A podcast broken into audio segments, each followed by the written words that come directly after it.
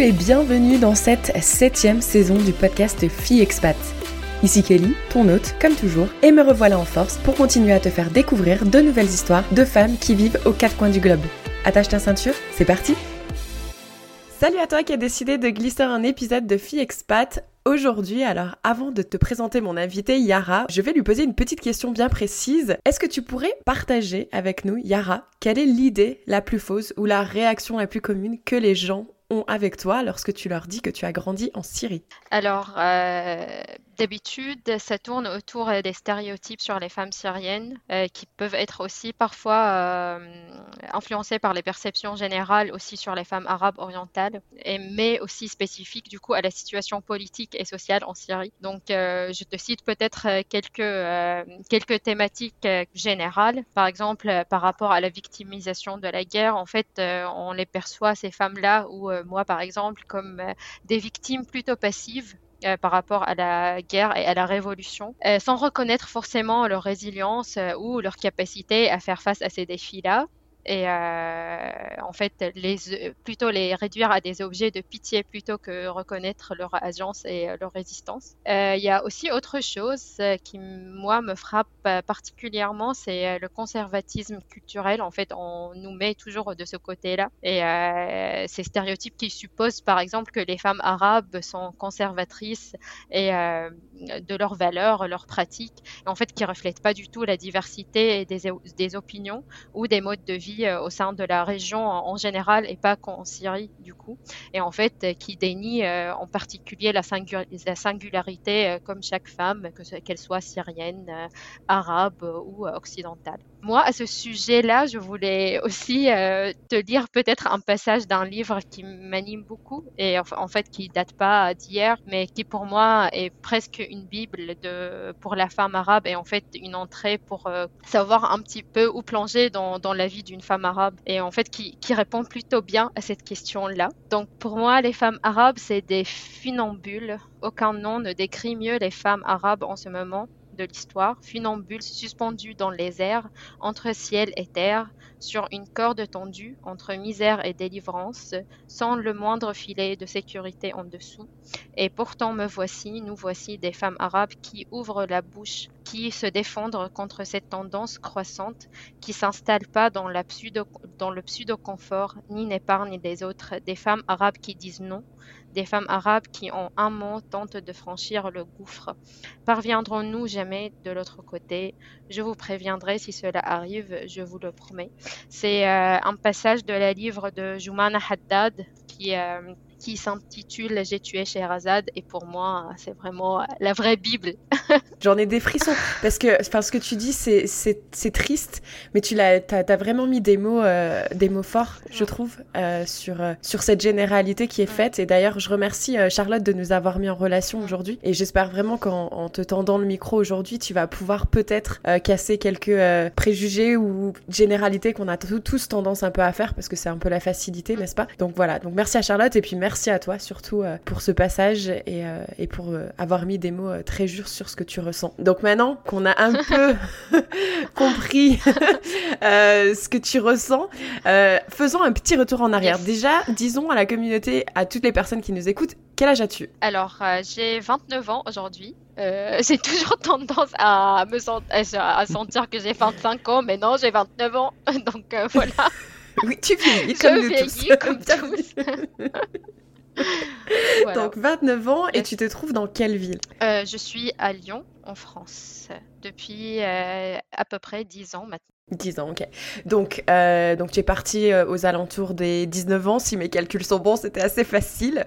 Mais avant ça, donc tu as grandi en Syrie. Est-ce que tu pourrais nous raconter ton adolescence en Syrie? Mon adolescence en Syrie est tout à fait comparable avec l'adolescence d'une jeune femme ou d'une adolescente euh, en France aujourd'hui, sachant que ben, en Syrie, moi, euh, je viens d'une classe plutôt moyenne aisée et donc, euh, en fait, je vivais dans cette bulle euh, qui est un peu détachée aussi du monde et de la majorité de la société en Syrie, chose dont je me rendais pas compte quand je vivais là-bas, mais sur sur laquelle j'ai j'ai un plus grand aperçu aujourd'hui. Et donc, euh, ben, c'est pour ça que euh, mon adolescence est tout à fait comparable à, l'adolescence d'une d'une jeune femme occidentale. Ça veut dire ben, le lycée, le petit copain, les sorties avec les potes, les fêtes sans fin, voilà, les bêtises et tout ce qui vient avec. Mais voilà, enfin, ça, ça, fait aussi en fait partie des questions qui me frappent à chaque fois. On me, enfin, depuis mon arrivée en France, qui me, qui me frappait à chaque fois, on me les parce que je comprenais pas pourquoi on me demandait ça en fait.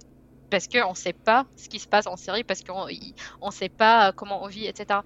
Et du coup, ben voilà, mais je pense que, comme je t'ai dit, aujourd'hui j'ai appris que l'adolescence que moi j'ai vécue euh, en Syrie était hyper privilégiée par rapport aux autres, et euh, c'est quelque chose dont, dont j'ai énormément conscience et euh, que j'apprécie tout en particulier parce que c'est aussi mon, mon, vécu et euh, que j'ai adoré vivre, disons, mais euh, qui aussi me rappelle le privilège énorme aussi que j'ai pu vivre mhm. dans mon pays. Quoi. Mhm. On se rend pas compte de ça quand on est jeune, hein, tous. Hein.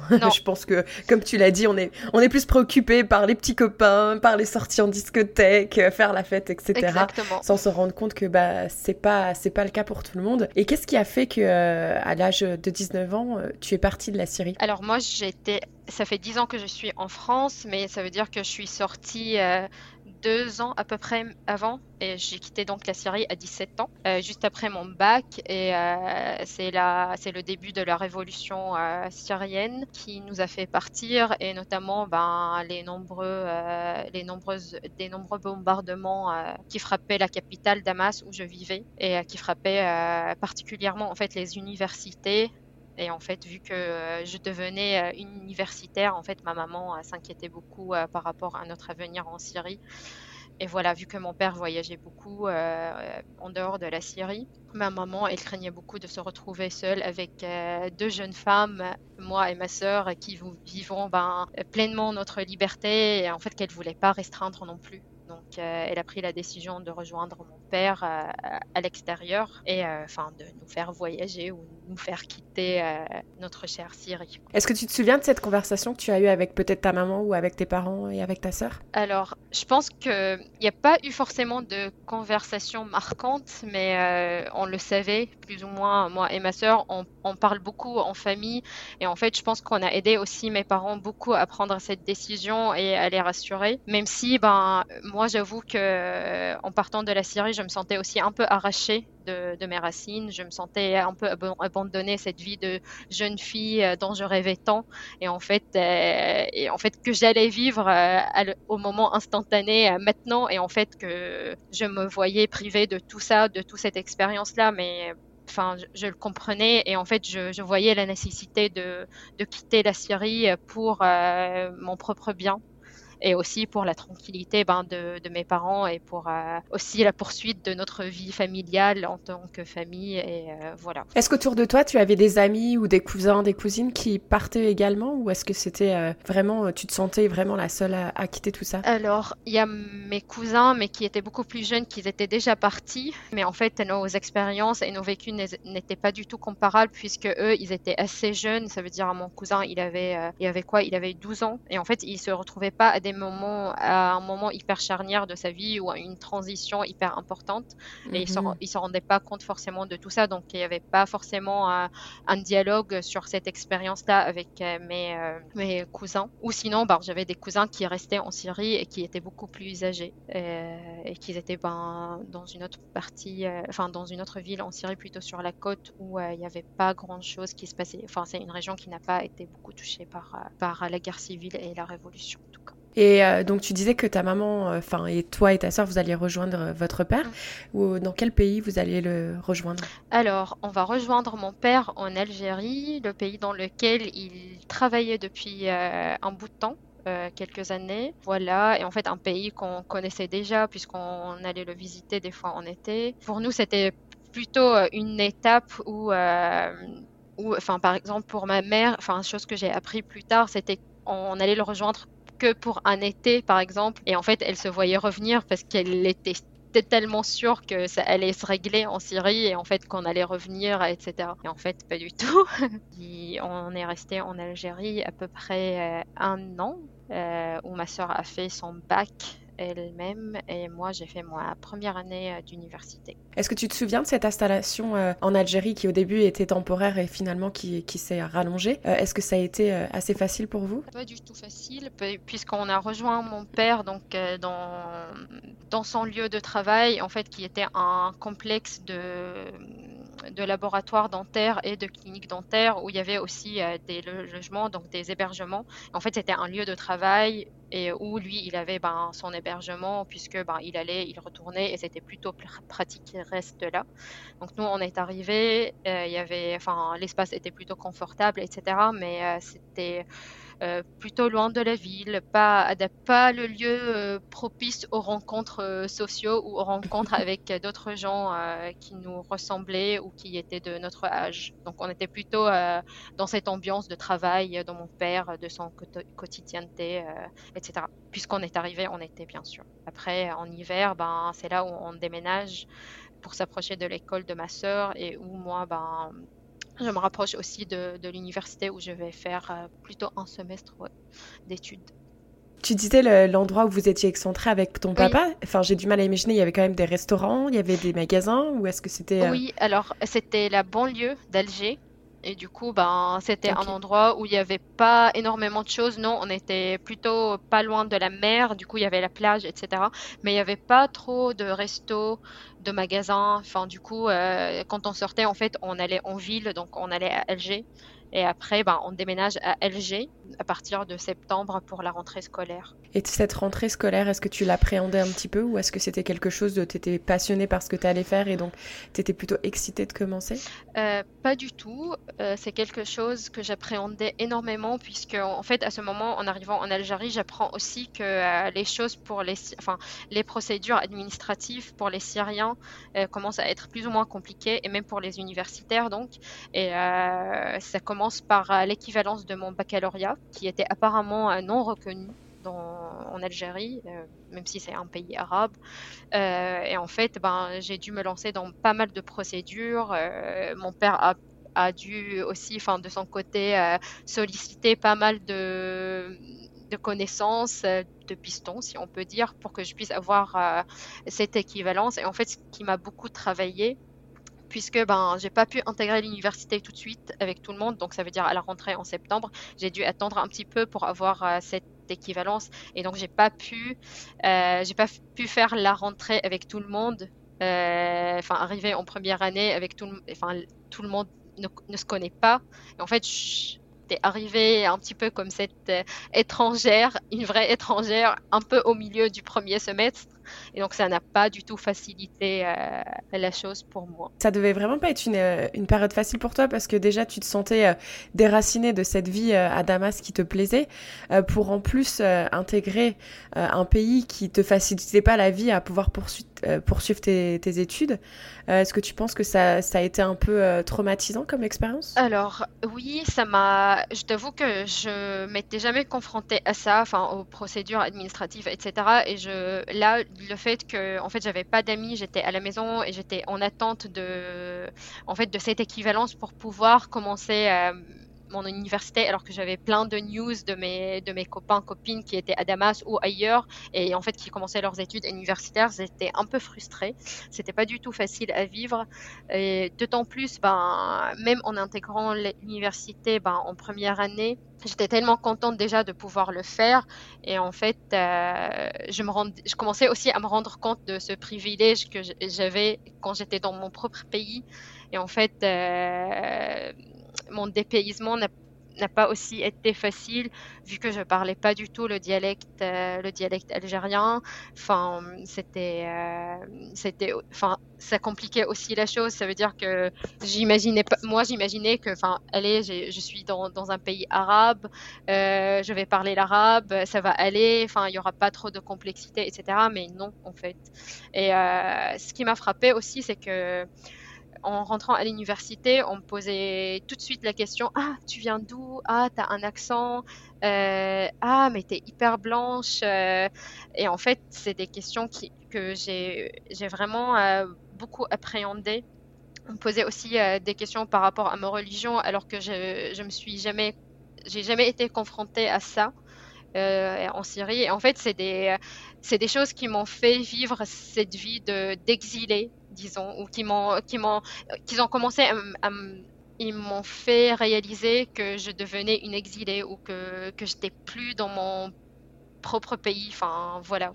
Et euh, c'était pas du tout facile à vivre. Euh, et en fait, euh, je me retrouvais aussi rejetée des fois par rapport à, à cette excentrité pour, euh, pour, les jeunes, euh, pour les jeunes de l'université, ça veut dire, ben, ah, c'est une femme euh, qui est occidentale, et qui, enfin, pardon, c'est une femme arabe, mais en fait, qui parle pas du tout la même langue que nous, qui n'est pas forcément de la même appartenance religieuse, alors que, en fait, ils voyaient la barrière, alors que moi, je la voyais pas, et donc c'est quelque chose qui me blessait aussi beaucoup à plein de, fois. Et en fait, je comprends je comprenais pas, je comprenais pas ces freins. Face mhm. à mon intégration. Et donc euh, voilà, ça n'a pas été forcément euh, très facile. Est-ce que c'était pareil euh, pour ta sœur?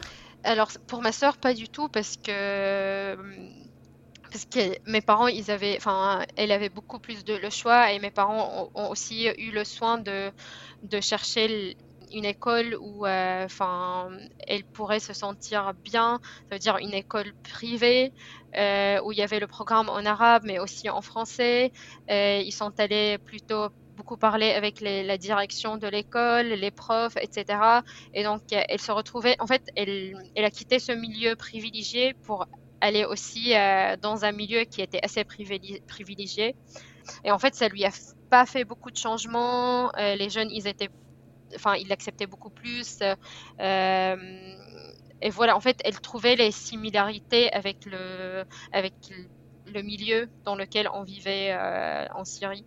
Donc euh, non, enfin ça, ça a été plutôt une belle année pour elle, dont elle garde de bons souvenirs. C'est intéressant ce que tu dis parce que ça montre vraiment que le choix de l'école, euh, parce que je sais qu'il y a des personnes qui nous écoutent et qui sont des mamans ou des papas et qui se posent la question mais comment mon enfant va s'intégrer? Et je pense que le choix de l'école euh, est très important parce que comme tu l'as, tu l'as très bien, tu l'as très bien expliqué, c'est si on, on, est dans une école où on est entouré bah, d'étrangers en fait, bah du coup on se mm. comprend parce qu'on est tous mm. étrangers dans ce pays. Alors que si on arrive dans une école, euh, on va dire un peu plus publique, un peu plus locale, les personnes ne sont pas forcément euh, euh, confrontées ou en tout cas ils sont pas souvent en contact avec des personnes étrangères. c'est vrai qu'ils aiment bien nous faire cette petite piqûre de rappel à chaque fois.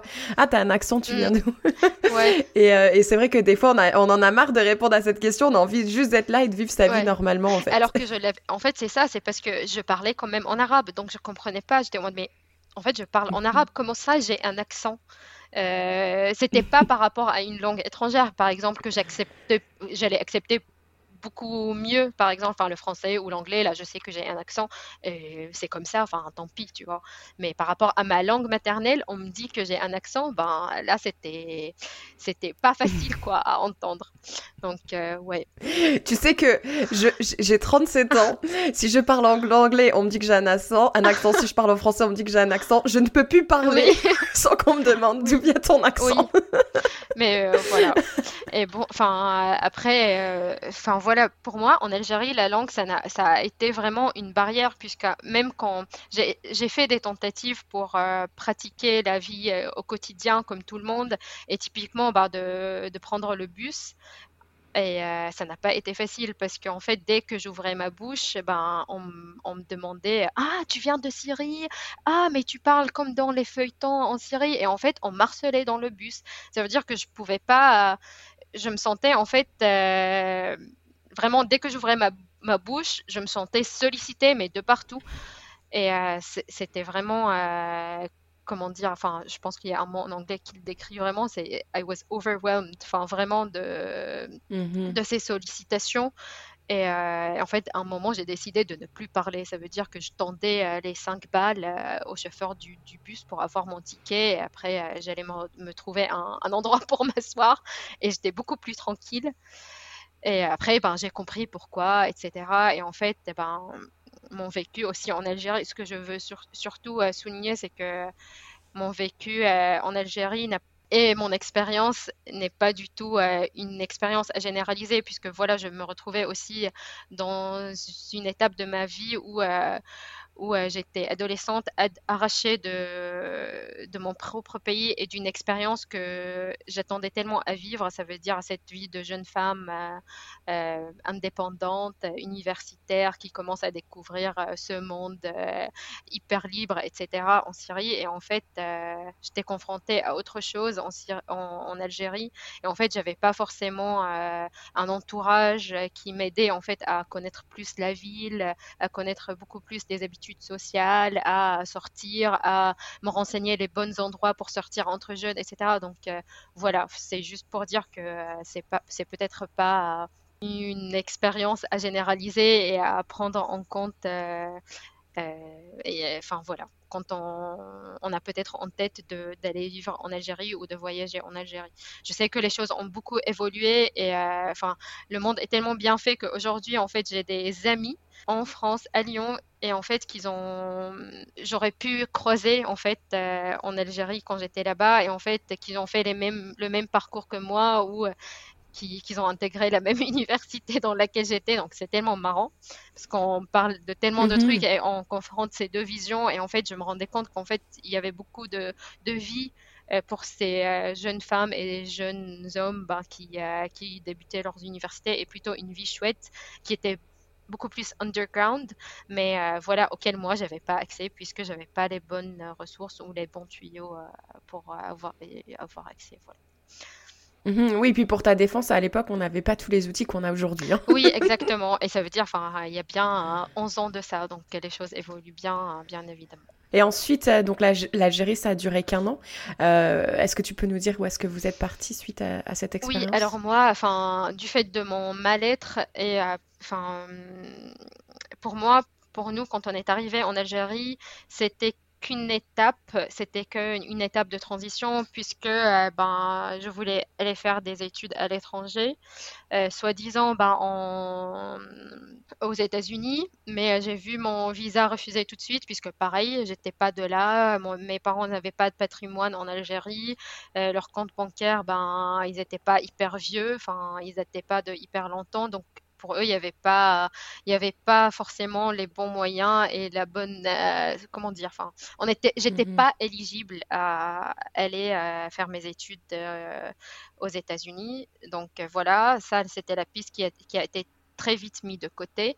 Après, ben, pour mes parents, vu que eux, ils ont fait leurs études en France, ils, ont vécu, à Paris pendant dix ans, ben, ils nous ont proposé d'aller faire nos études en France. Et puisque ben, c'était plus ou moins facile, enfin, l'Algérie était plus ou moins une porte facile pour, euh, pour accéder à la France, ben, on s'est dit, allez, on va faire ça. Euh, chose qui n'était pas facile non plus, puisqu'on n'était pas du tout prioritaire par rapport à tous les Algériens, Algériennes qui voulaient aller faire leurs études en France et par rapport aussi à notre niveau de langue en français qui n'était pas ouf parce que euh, oui, je tiens à préciser que de, base, je suis plutôt anglophone.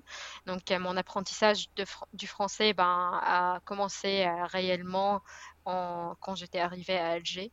Et du coup, ben voilà, c'était c'était hyper long. Enfin, j'avais, oui, j'avais, j'ai eu le bon niveau pour pour pouvoir accéder à la procédure euh, de, de, candidater à des universités françaises, mais forcément, ben, avec tout, euh, tout ce qui venait à côté, pareil, le fait que j'étais syrienne, donc pas du tout prioritaire, euh, madame, enfin voilà, par rapport aux grèves aussi, ou le bureau de visa, je pense le TLS était aussi en grève à ce moment-là. Donc c'était pas non les fameuses grèves françaises. C'est ça. Donc ça facilitait pas non plus la donne.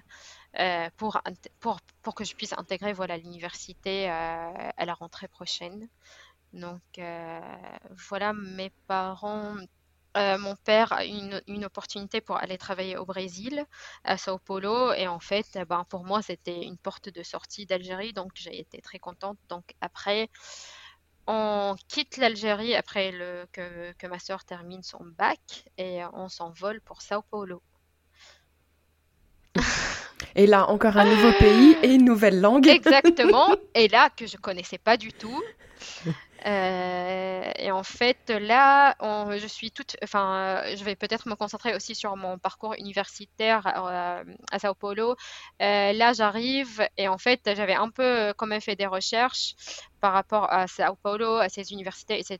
Et je me suis rendu compte qu'il y a quand même l'une des universités les plus réputées de l'Amérique du Sud, donc l'USPI euh, l'université de Sao Paulo, qui était assez réputée aussi pour son parcours en architecture, etc. Et donc j'étais ravie. J'ai vu qu'il y avait pas mal d'architectes hyper célèbres qui, qui avaient fait euh, leurs études là-bas, des figures de proue que moi j'adorais, je kiffais. Et en fait, ben, ça m'a emballé tout de suite. Par contre, je me suis rendu compte qu'il qu'il fallait aussi passer un concours international, national pour intégrer ces universités et que les places étaient hyper limitées. Mais qu'il y avait aussi une petite euh, sortie de ça, un, cursus spécial euh, et en fait on laissait les, étudiants faire un an de, cours un peu partout dans l'université pour découvrir et être sûr ben, de, leur, euh, de leur orientation, de, leur voie professionnelle. Et en fait, on pouvait prendre des cours pendant un an et après faire ce, ce fameux, ce fameux concours national pour intégrer l'OSPI. Donc, euh, ce que j'ai commencé à faire, mais en même temps et simultanément, on a repris la démarche pour, euh, pour, faire, euh, pour commencer à candidater à des universités françaises, puisque voilà, ça restait quand même un objectif pour nous avec ma sœur.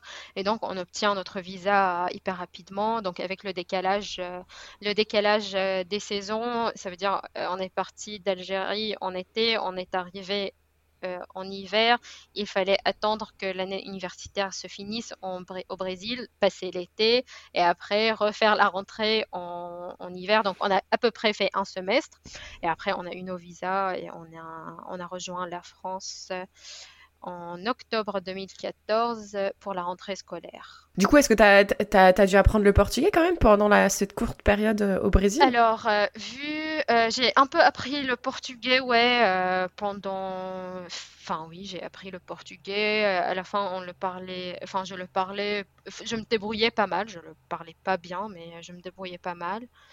Et ouais, et ma sœur, elle parlait hyper bien puisqu'elle avait pris, euh, enfin, elle avait pris des cours d'espagnol euh, quand elle était en Syrie, à Damas, au Cervantes. Et du coup, ben, c'est une langue qu'elle a appris euh, hyper rapidement avec Aise. Et du coup, elle m'a beaucoup aidé aussi à avoir des notions, etc. Voilà. Et donc ce petit court période au Brésil et ensuite donc la France, est-ce que là vos parents allaient, allaient venir avec vous en France ou est-ce que c'était uniquement toi et ta sœur? Alors non, euh, mais mon père comptait bien finir euh, son contrat au Brésil. Mes parents, ils étaient plutôt contents euh, à Sao Paulo. ils comptaient quand même, enfin, ils prévoyaient peut-être de nous rejoindre en France après. Mais du coup pas tout de suite. Donc nous, on est arrivé en France, on s'est installé à Lyon, on a commencé chacune de son côté ben, nos nos cursus euh, universitaires. Mes parents sont venus plusieurs fois nous rendre visite et à la fin du contrat de mon père à Sao Paulo, ils nous ont rejoints en France, effectivement. Toi qui voulais ton indépendance, là, tu l'avais totalement. ouais.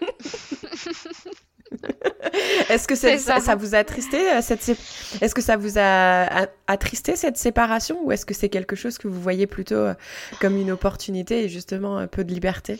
Ben au début c'est quelque chose qui m'attristait beaucoup puisque ben pendant les deux dernières années on était accolés à mes parents, on était tout le temps ensemble et en fait on vivait cet exil ensemble.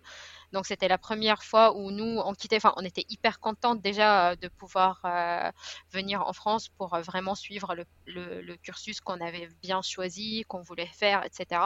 Mais c'était pas facile, enfin de, se retrouver aussi dans un pays toute seule à se débrouiller toute seule au début et puis ben à vivre cette séparation aussi en exil et tout, enfin, mmh sachant aussi que nos parents, ils étaient, euh, ils étaient un peu seuls aussi dans un pays étranger. Donc euh, voilà, c'est vrai qu'ils étaient bien entourés, ils avaient plein de potes, de, de, la famille plutôt éloignée, etc. Mais, euh, mais on s'inquiète quand même par rapport par rapport au vécu, à la vie quotidienne quand on n'est pas dans, dans, son propre pays. Voilà. Enfin, c'était pas surtout par rapport mmh à l'inconnu en fait qui pouvait soit nous attendre à nous en France ou euh, à, eux euh, à Sao Paulo et euh, au fait qu'on était séparés ben de milliers de kilomètres voilà. Donc là c'est la troisième le troisième pays où tu débarques et tu dois encore une fois te réintégrer. Est-ce que tu dirais que pour toi ça a été un petit peu plus facile ou les challenges ont toujours été les mêmes et ça a été toujours plutôt fatigant? Alors pour moi la France c'est assez particulier. Euh, non, c'était beaucoup plus facile puisque je sais, enfin, c'est pas, c'est quelque chose qu'on n'a pas peut-être abordé euh, auparavant, mais en fait, moi, j'ai, euh, moi et ma sœur, on s'est toujours ressenti un peu comme un entre-deux, partagé d'un côté d'une éducation un peu imprégnée de ces influences occidentales et notamment francophones de la part de la famille maternelle qui nous faisait aussi sentir quelque peu étrangères en fait à notre propre culture syrienne. Et d'un autre côté, ben, en France, euh, euh, en étant syrienne, ben, bien sûr que, en fait, parfois, je me suis sentie jugée, confrontée à des stéréotypes que, que j'ai abordé au début de l'épisode, dont beaucoup euh, d'entre nous, enfin, euh, entre nous, femmes arabes, ben, ressentent en arrivant en France. Et en fait, il m'est même des fois arrivé d'être réduite à des généralités ou infantilisée. Mais voilà, en fait, moi, la culture française m'a un peu, m'a, plutôt bercée quand j'étais petite, puisque euh, ma mère est de, de, famille francophone, donc tous mes cousins, cousines, ils parlaient le français entre eux. Nous, mes parents, en arrivant, euh, enfin, en débarquant euh, en, Syrie, ils ont choisi euh, de nous, euh, de nous faire intégrer des écoles plutôt anglophones puisque c'était la tendance en Syrie. Mais ça n'empêche pas que pendant les réunions familiaux, etc., surtout avec le côté maternel de ma maman, ben, on était toujours entouré de ma mère, ma, mes tantes qui parlaient en français, mes cousins, cousines qui se moquaient des fois de nous euh, du fait qu'on ne parlait pas le français. Mais en fait, on l'entendait toujours. Mes parents, ils suivaient toujours euh, euh, les, les télés françaises à la maison. Enfin, ma mère, voilà. Enfin, en fait, les, vu que mes parents, ils ont vécu dix ans en France et après ils sont rentrés en Syrie, du coup, cette culture n'était pas du tout loin de, nous. Et enfin, même du côté familial, ben, moi, ma, ma et aussi de, du fait que la Syrie soit aussi quand même rapprochée et euh, influencée de la culture française, enfin, vu le mandat français qui a quand même duré 25 ans en, Syrie. En fait, ma, famille, ma, famille maternelle, en fait, et ma grand-mère, par exemple, c'était l'une des familles qui étaient beaucoup influencées par, par ce mandat-là. Et en fait, typiquement, ma grand-mère, elle, elle parlait enfin, elle parlait l'arabe, mais elle écrivait euh, difficilement. En fait, elle, a, elle avait fait ses écoles chez les franciscaines, euh, etc. Et du coup, enfin, cette, cette, culture française est restée un peu dans la famille. Et donc, c'était un peu moins étrange. C'était d'autres, un autre type d'intégration, disons. Oui, et puis euh, là en plus, euh, tu pouvais, comme tu l'as dit, intégrer une école que tu que avais choisie, des mm. études que tu avais choisies. Euh, donc j'imagine que ça devait, ça devait être aussi avoir un côté un petit peu rassurant mm-hmm. d'avoir enfin atteint cet objectif que tu attendais quand même depuis un petit moment. Oui, complètement. Donc là, j'intègre finalement une école d'architecture pour faire mes études pendant cinq ans euh, en France, avec un petit, euh, une petite escale quand même en Angleterre euh, pendant mon Erasmus. Mais voilà, donc... Elle ne s'arrête pas. Non. Elle ne s'arrête pas. Mais du coup là, mais du coup là, est-ce que tu as pu reprendre les sorties, les amis, ah les discothèques? Complètement. Oui, oui, complètement. La, enfin, alors oui, j'étais quand même une étudiante hyper studieuse et en fait, vu que je pense que j'en ai un peu souffert de ce changement de pays, etc., je me sentais hyper, euh, je me sentais hyper bien de déjà euh, de pouvoir me stabiliser en France et d'intégrer un parcours déjà pour cinq ans. Donc, c'était une, une perspective déjà hyper rassurante pour moi. Donc, j'étais hyper focus quand même sur mes études. Donc, je sortais, etc. Mais du fait que les études d'architecture, c'est pas non plus euh, des études hyper données. Enfin, il faut euh, quand même persévérer beaucoup, enfin, s'y mettre, etc. Donc, oui, je sortais, mais dans la limite du possible. Et en fait, euh, disons que j'étais moins rebelle que je le pensais, en tout cas pendant mes études. bon, c'est une bonne chose parce qu'aujourd'hui, tu as réussi cette étude et tu, es, euh, euh, tu as un très bon travail euh, dans l'architecture. oui, oui, oui. Donc on avait échangé euh, avant de faire l'enregistrement, mm. donc je sais que tu as quand même eu une, une petite crise d'identité à un moment mm-hmm. donné. Euh, Est-ce que tu voudrais nous en parler, nous dire comment ça a arrivé, quelles sont les premières questions que tu sais, tu t'es posées? Et comment tu as affronté ce, ce, challenge? Comme je t'ai dit, donc je, lorsque je suis arrivée en France, je n'avais pas toujours conscience euh, du privilège dont je bénéficiais, donc celui d'arriver avec un statut administratif aussi par rapport aux autres, je veux dire, déjà défini, me permettant de m'engager dans mes études, dans une routine hyper productive euh, dans les études aussi, et euh, autre part, enfin, dans, des vies, dans la vie associative, etc. Et euh, sans être forcément tributaire d'une validation administrative, par exemple.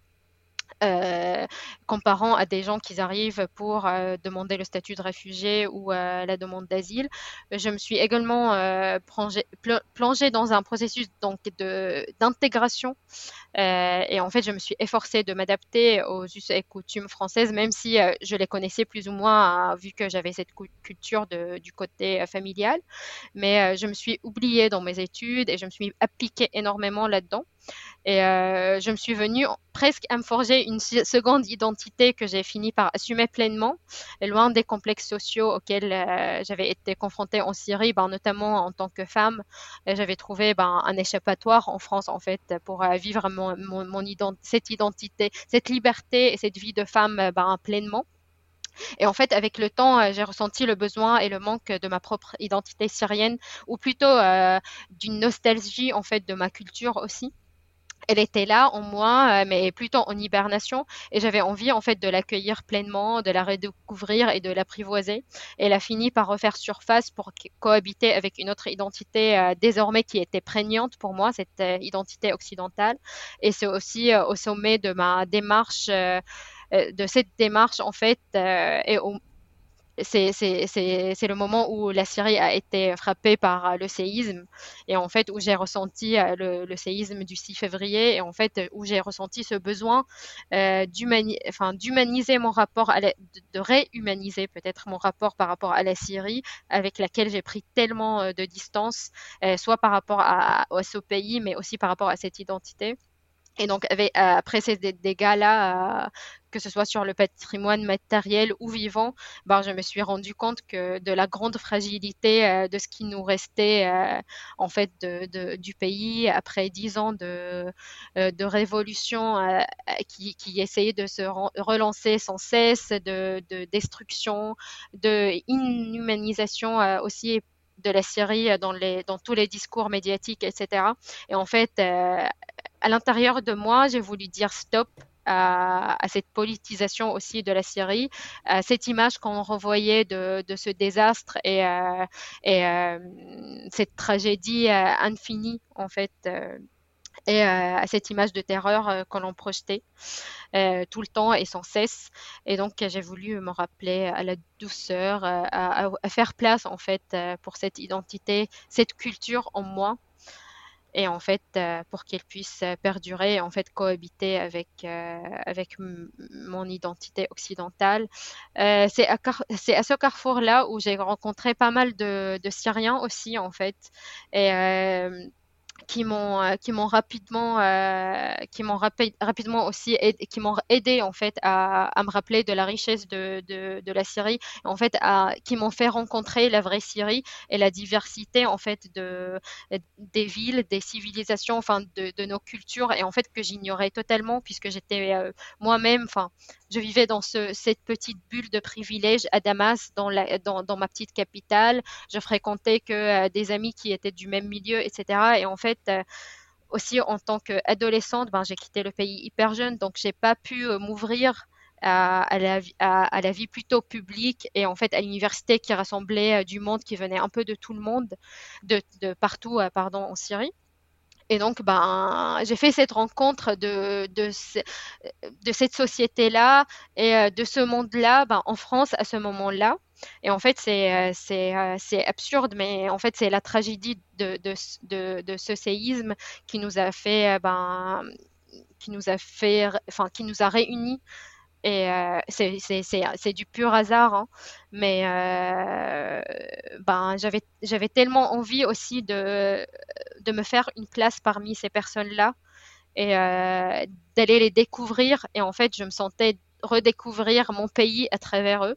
Et euh, j'adorais en fait cette, cette démarche-là, j'adorais être avec eux. Et en fait, je me rendais compte de plus en plus que, ah tiens, c'est quelque chose qui me fait tellement du bien en fait de me reconnecter avec mon, mon pays, ma culture. Et euh, j'ai voulu juste que ça perdure et en fait j'ai voulu qu'on fasse un truc ensemble euh, par rapport à ça. Mmh et donc, euh, entre autres, j'ai rencontré une personne, donc une fille qui s'appelle Naram, et avec qui j'ai, on a tout de suite, enfin, on, avait des échanges par rapport à cette question-là, et avec qui on a eu l'idée donc de fonder un collectif culturel le collectif Shukran. au début, on était entouré de, avec enfin d'autres Syriens, d'autres euh, d'autres amis, euh, et on a formulé une réponse d'urgence au début ben, face à ce séisme, et on a contribué humblement à notre échelle, mais ensuite on a eu, enfin on, vit aussi de travailler des objectifs à d'autres échelles, notamment culturelles. Et en fait, on a voulu, euh, comme je t'ai dit, ben, moi, je suis quelqu'un de, qui a des positions politiques aussi assez, euh, assez assumées, etc. Mais euh, avec les discussions et à la croisée de, de nos divergences, moi, j'ai eu envie, et aussi je partageais cet avis avec Naram, de dire, ben, vas-y, on, on, on s'efforce toutes les deux et on va forcer un peu, enfin c'est un peu forcé, je le dis, de, de mettre cette politisation de notre pays de côté pour parler de choses qui nous animent tous et en fait qui, qui sont euh, plus ou moins euh, communs entre nous. C'est notre culture, c'est notre, euh, notre patrimoine, la richesse de notre patrimoine et on va, on va essayer de, de fabriquer en fait ce socle culturel duquel on se nourrit tous et en fait du, duquel ben, on laisse nos divergences de côté et en fait, euh, on vient se réunir pour, euh, pour euh, faire la fête, pour s'amuser, pour manger, etc. Et donc, voilà, le collectif Chokran qui, qui entretient et célèbre notre héritage culturel immatériel. Enfin, c'est notre objectif. Et en fait, on a souhaité créer cette, cette, cet espace empreint d'expression et de bienveillance pour accueillir les Syriens en exil et qui met en lumière aussi la culture la culture levantine dans toute sa diversité et sa, splendeur. C'est super intéressant ce que tu racontes parce que moi j'adore euh, de voir comment tu as... Bah déjà tu as, réussi à tourner. Bon tu dis que tu as dit c'est stupide. Euh, moi je trouve que c'est pas du tout stupide parce que c'est souvent justement dans la détresse ou dans l'urgence euh, et ben qu'il y, y, a des choses qui émergent. C'est vrai que c'est triste c'est triste d'attendre ces moments euh, un peu traumatisants mais je trouve que justement tu en, as fait une force, tu as, réussi à, à, en créer quelque chose de, de très beau, tu as fait des belles rencontres euh, et du coup, si je me trompe pas, enfin, corrige-moi si je me trompe, mais est-ce que ce collectif, il est ouvert à tous, justement aussi, par exemple, si euh, une personne euh, française à Lyon s'intéresse à la culture syrienne, j'imagine qu'ils sont aussi les bienvenus dans votre collectif. Exactement. Bah, en fait, au début, on a commencé avec cet appel d'urgence et on avait en, tête un seul truc, c'est de sensibiliser. En fait, c'est de casser cette image qu'on renvoyait déjà dans les médias euh, par rapport à ce qui se passe en Syrie. Et en fait, c'est des données, des témoignages euh, vivants depuis Alep, par exemple, ou depuis d'autres villes, Idlib, euh, depuis, depuis l'attaqué, Jablé, etc. Et en fait, on, on essaye d'inviter des gens, enfin, par visio, pour parler de ce qui se passe sur place. Et en fait, on a et le but, c'était de sensibiliser d'abord la, société locale, donc à Lyon, par rapport à cette question-là. Euh, et, en fait, Ensuite, ça c'est par rapport à la réponse d'urgence qu'on a fait au séisme, mais plus tard c'était de sensibiliser aussi par rapport à notre culture, c'était de dire ben euh, venez, on met euh, cette, cette image de qu'on envoie de la Syrie euh, tragique, etc. de côté, et en fait, on vous fait voyager à travers notre culture, notre héritage historique, patrimonial, culturel, etc. Et aussi enfin en fait, c'était euh, là, là, on parle des Syriens, on parle de, la société d'accueil, donc euh, de, Lyon, par, euh, par, évidence. Mais aussi, enfin, on, on, a tout de suite compris qu'il y avait en fait que plein d'autres communautés arabes adhéraient au collectif et aux événements qu'on faisait. Et en fait, on a voulu aussi ouvrir le collectif à ces communautés. Et en fait, à dire, ben, euh, aujourd'hui, ben, on est une toute petite communauté arabe sur Lyon. Ça sert à rien de, de définir et de limiter ça aux Syriens. Ben, nous, ça nous fait aussi découvrir d'autres, d'autres, d'autres cultures arabes, etc. Et donc, le but est devenu de sensibiliser aux cultures arabes euh, dans toute leur splendeur et dans toute leur diversité. Enfin, notamment là, mm-hmm. on fait un festival le 24, le 25 février qui s'appelle Baladi, un voyage culturel du Levant au Maghreb.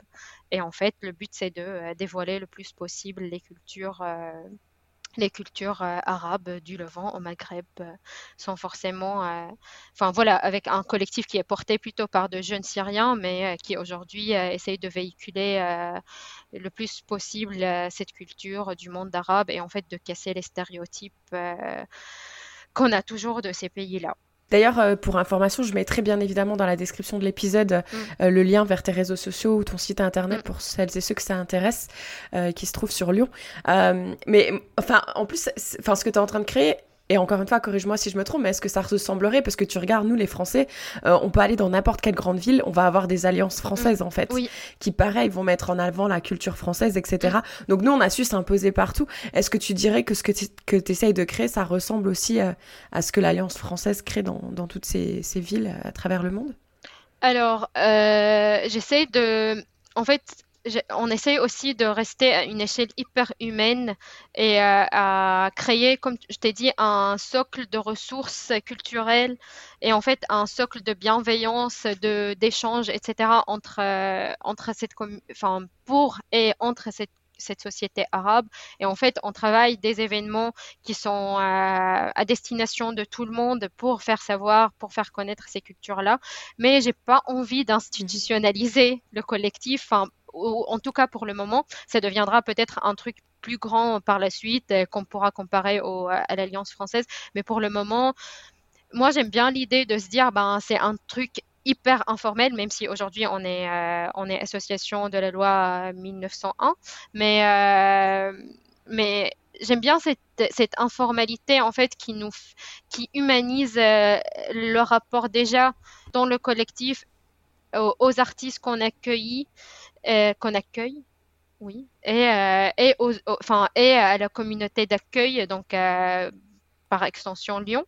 Dans l'objectif, oui, on essaye de, de, construire ce socle, en fait, de ressources culturelles et d'échanges, de bienveillance pour, pour la communauté arabe. Donc, dans ça, ça se compare, mais sinon, voilà. J'aimerais que ça reste moins institutionnel. ouais, je comprends parfaitement. C'est juste que ce que tu es en train de créer, je trouve que ce serait bien si, si on retrouve ça un peu partout, tu vois, pas seulement à Lyon, mais qu'on retrouve ça dans différentes villes, mais aussi dans différents pays, mm. euh, parce que justement, c'est important de, bah, de découvrir euh, les différentes cultures et ça permet justement de, de véhiculer des images euh, qui sont, j'ai envie de dire, un peu plus réelles que celles qu'on a tendance à, à, trop souvent mm. voir à la télé et sur les réseaux sociaux. Est-ce que tu dirais que justement d'avoir créé cette association, euh, ça t'a aidé un peu dans cette euh, crise d'identité que tu avais? Ah complètement, parce que déjà moi, je suis hyper contente. Enfin, c'est abusé parce que c'est quand même un grand travail qu'on fait pour monter les, enfin un grand travail organisationnel de montage de euh, enfin d'événementiel, du coup quelque chose dans lequel j'ai pas du tout de d'expérience ni d'arame. Et en fait, qui qui est quand même qui nous prend pas mal de temps, mais en fait dans lequel je suis, je m'épanouis euh, pleinement. Et euh, déjà je suis hyper contente de faire ça, de, le vivre moi-même, mais j'imagine aussi pour les autres. Et donc, ben oui, en fait, je me retrouve tellement euh, là-dedans. Enfin, ça m'aide beaucoup parce que j'apprends tous les jours. J'apprends, euh, enfin, dans le collectif, on essaie aussi d'accueillir des artistes. On, on leur donne la place, en fait, pour euh, s'exprimer. On leur donne la visibilité. On essaie, enfin, de enfin la liberté aussi de, de, révéler en fait une des facettes de, de, nos, de, nos, cultures à chaque fois. Et donc, bah, à travers eux, j'apprends beaucoup. Enfin, j'apprends beaucoup sur la musique, sur euh, l'art, sur euh, la calligraphie, sur les cultures de diverses villes, etc. Sur euh, sur la gastronomie. Enfin, j'ai envie. Enfin, d'abord, avant, je parlais de la bouffe syrienne, mais aujourd'hui, j'ai envie de dire de la gastronomie parce que ben vraiment, j'imaginais pas que euh, je venais d'un pays euh, aussi riche euh, culturellement, sur, sur, tous les niveaux en fait. Et je suis de plus en plus fière et en fait d'assumer cette identité de Syrienne, voilà que j'ai tant ignorée en moi. Et du coup, ben mhm. voilà. Voilà, donc il y a deux Yara. oui, c'est ça. non, mais c'est intéressant parce que je pense que tous ceux qui vivent à l'étranger, on expérimente ça à un moment donné où on, dit même qu'on ne sait plus trop où aller notre place parce que dans notre pays d'origine, on se sent pas vraiment à notre place, mais dans mm. notre pays d'accueil, on se sent pas non plus. Et je pense que c'est ok d'avoir plusieurs identités et de les assumer en fait. Complètement, complètement. Donc, euh, moi, j'ai jamais autant parlé français depuis que j'ai le podcast. Mhm. Et je pense que c'est comme toi, tu commences quelque chose par passion. Oui. euh, et ça prend euh, de l'enver- l'envergure. Enfin, je- non, tu vois, moi non plus, je sais plus parler français. Euh, mais ça prend de plus en plus de place dans ton quotidien. Mais c'est aussi, mais ça te fait du bien, toi aussi, dans ton, dans notre chemin de vie. Donc, je trouve ça super intéressant. Ouais. Eh ben écoute, on arrive déjà à plus de 50 minutes euh, d'enregistrement, donc on va euh, devoir euh, bientôt conclure cet épisode. Est-ce qu'avant que je te pose ma petite question euh, finale, est-ce qu'il y aurait autre chose que tu voudrais ajouter, que ce soit sur ton parcours dans les différents pays ou sur, sur, euh, sur ton association ou peu importe, Non. libre à toi de, de dire ce que tu as Ben, envie de dire. Ouais, déjà, euh, suivez euh, le collectif Shukran sur, sur les réseaux sociaux. Voilà, gardez un œil, peut-être si vous venez de Lyon, sur nos activités, etc. Si vous avez d'autres questions, ben, n'hésitez pas à nous les poser. Sinon, ben non, j'ai juste envie de dire que ben, quand on rentre en contact peut-être avec une personne étrangère, ou euh, qui est euh, issu d'un parcours d'immigration, euh, qu'on puisse être en fait, j'ai pas envie de dire qu'il faut marcher sur des œufs quand on rencontre une personne touchée par un parcours d'immigration, mais plutôt faire attention aux, questions qu'on aborde, qu'on essaye de s'éloigner de ces stéréotypes, etc. Et qu'on puisse avoir la capacité d'avoir un esprit ouvert pour euh, en apprendre plus en fait et euh, pour, euh, pour aborder la personne ben, de la bonne manière et de ne pas y coller non plus des stéréotypes à gauche à droite selon la provenance de la personne tout simplement. Eh ben c'est très bien dit, moi je trouve ça euh, vraiment très bien dit. Voilà. Eh bien, écoute, ma, ma petite euh, question finale euh, pour conclure l'épisode, c'est aujourd'hui, avec du recul, quelle est pour toi la plus grande leçon que tu as apprise sur toi-même? Alors, je pense que j'ai appris que j'avais une capacité folle à gérer la controverse déjà en moi-même et euh, que j'adore me réinventer soit par désir du changement, par curiosité ou par euh, l'obligation pour faire face aux défis et que j'étais ben, en conclusion euh, résiliente et incassable. Enfin, j'aime pas trop me vanter, mais je trouve que ce qui fait ma force aujourd'hui. Voilà. Mhm, mais non, mais t'as raison de. euh, C'est pas du tout. euh, Enfin, je pense que c'est important justement de, de mettre en avant euh, bah, ton, parcours, enfin tout ce que t'as vécu par, euh, par tout ce que t'es passé et ce que t'as. Bah, survécu, c'est un, mot un peu fort, je Mm. trouve, mais, mais c'est quand, même, quand même impressionnant et je trouve que c'est, super intéressant de mettre en avant ça chez toi et en tant qu'une que jeune femme, quoi, parce que t'es encore jeune quand même. Ouais. Oui, relativement jeune, j'ai envie de dire. Voilà. Et t'as encore plein de choses, euh, tu vas encore vivre plein de choses, j'en suis sûre. Euh, donc en tout cas, euh, bravo à toi pour ton parcours. Merci beaucoup euh, de l'avoir partagé aujourd'hui au micro de, de Expact. Et d'ailleurs, pour toutes celles et ceux qui nous écoutent, euh, comme vous le savez, partagez l'épisode autour de vous pour justement nous aider un peu à, à mettre en avant ben, tout ce que tu nous as raconté aujourd'hui et arrêter les stéréotypes, le- les jugements, les généralités que quand on s'intéresse à une culture, il faut, il faut faire attention quand même comment, comment on s'y intéresse euh, et puis faire attention aux questions qu'on pose aussi. Donc, euh, donc n'hésitez pas à partager euh, cet épisode autour de vous et puis à aller voir ce que Yara fait avec le collectif. Et si vous êtes à Lyon, allez lui faire un bisou pour moi. Ah, trop bien. Moi, je suis un peu loin. Eh ben écoute, je te souhaite euh, une belle soirée. D'ailleurs, elle a pris son samedi soir avec moi, donc euh, un grand merci euh, pour ton temps aujourd'hui. Et puis, ben, de toute façon, on reste en contact. Et puis, bon événement au mois de février. Merci beaucoup, Kelly. Ciao, ciao Salut.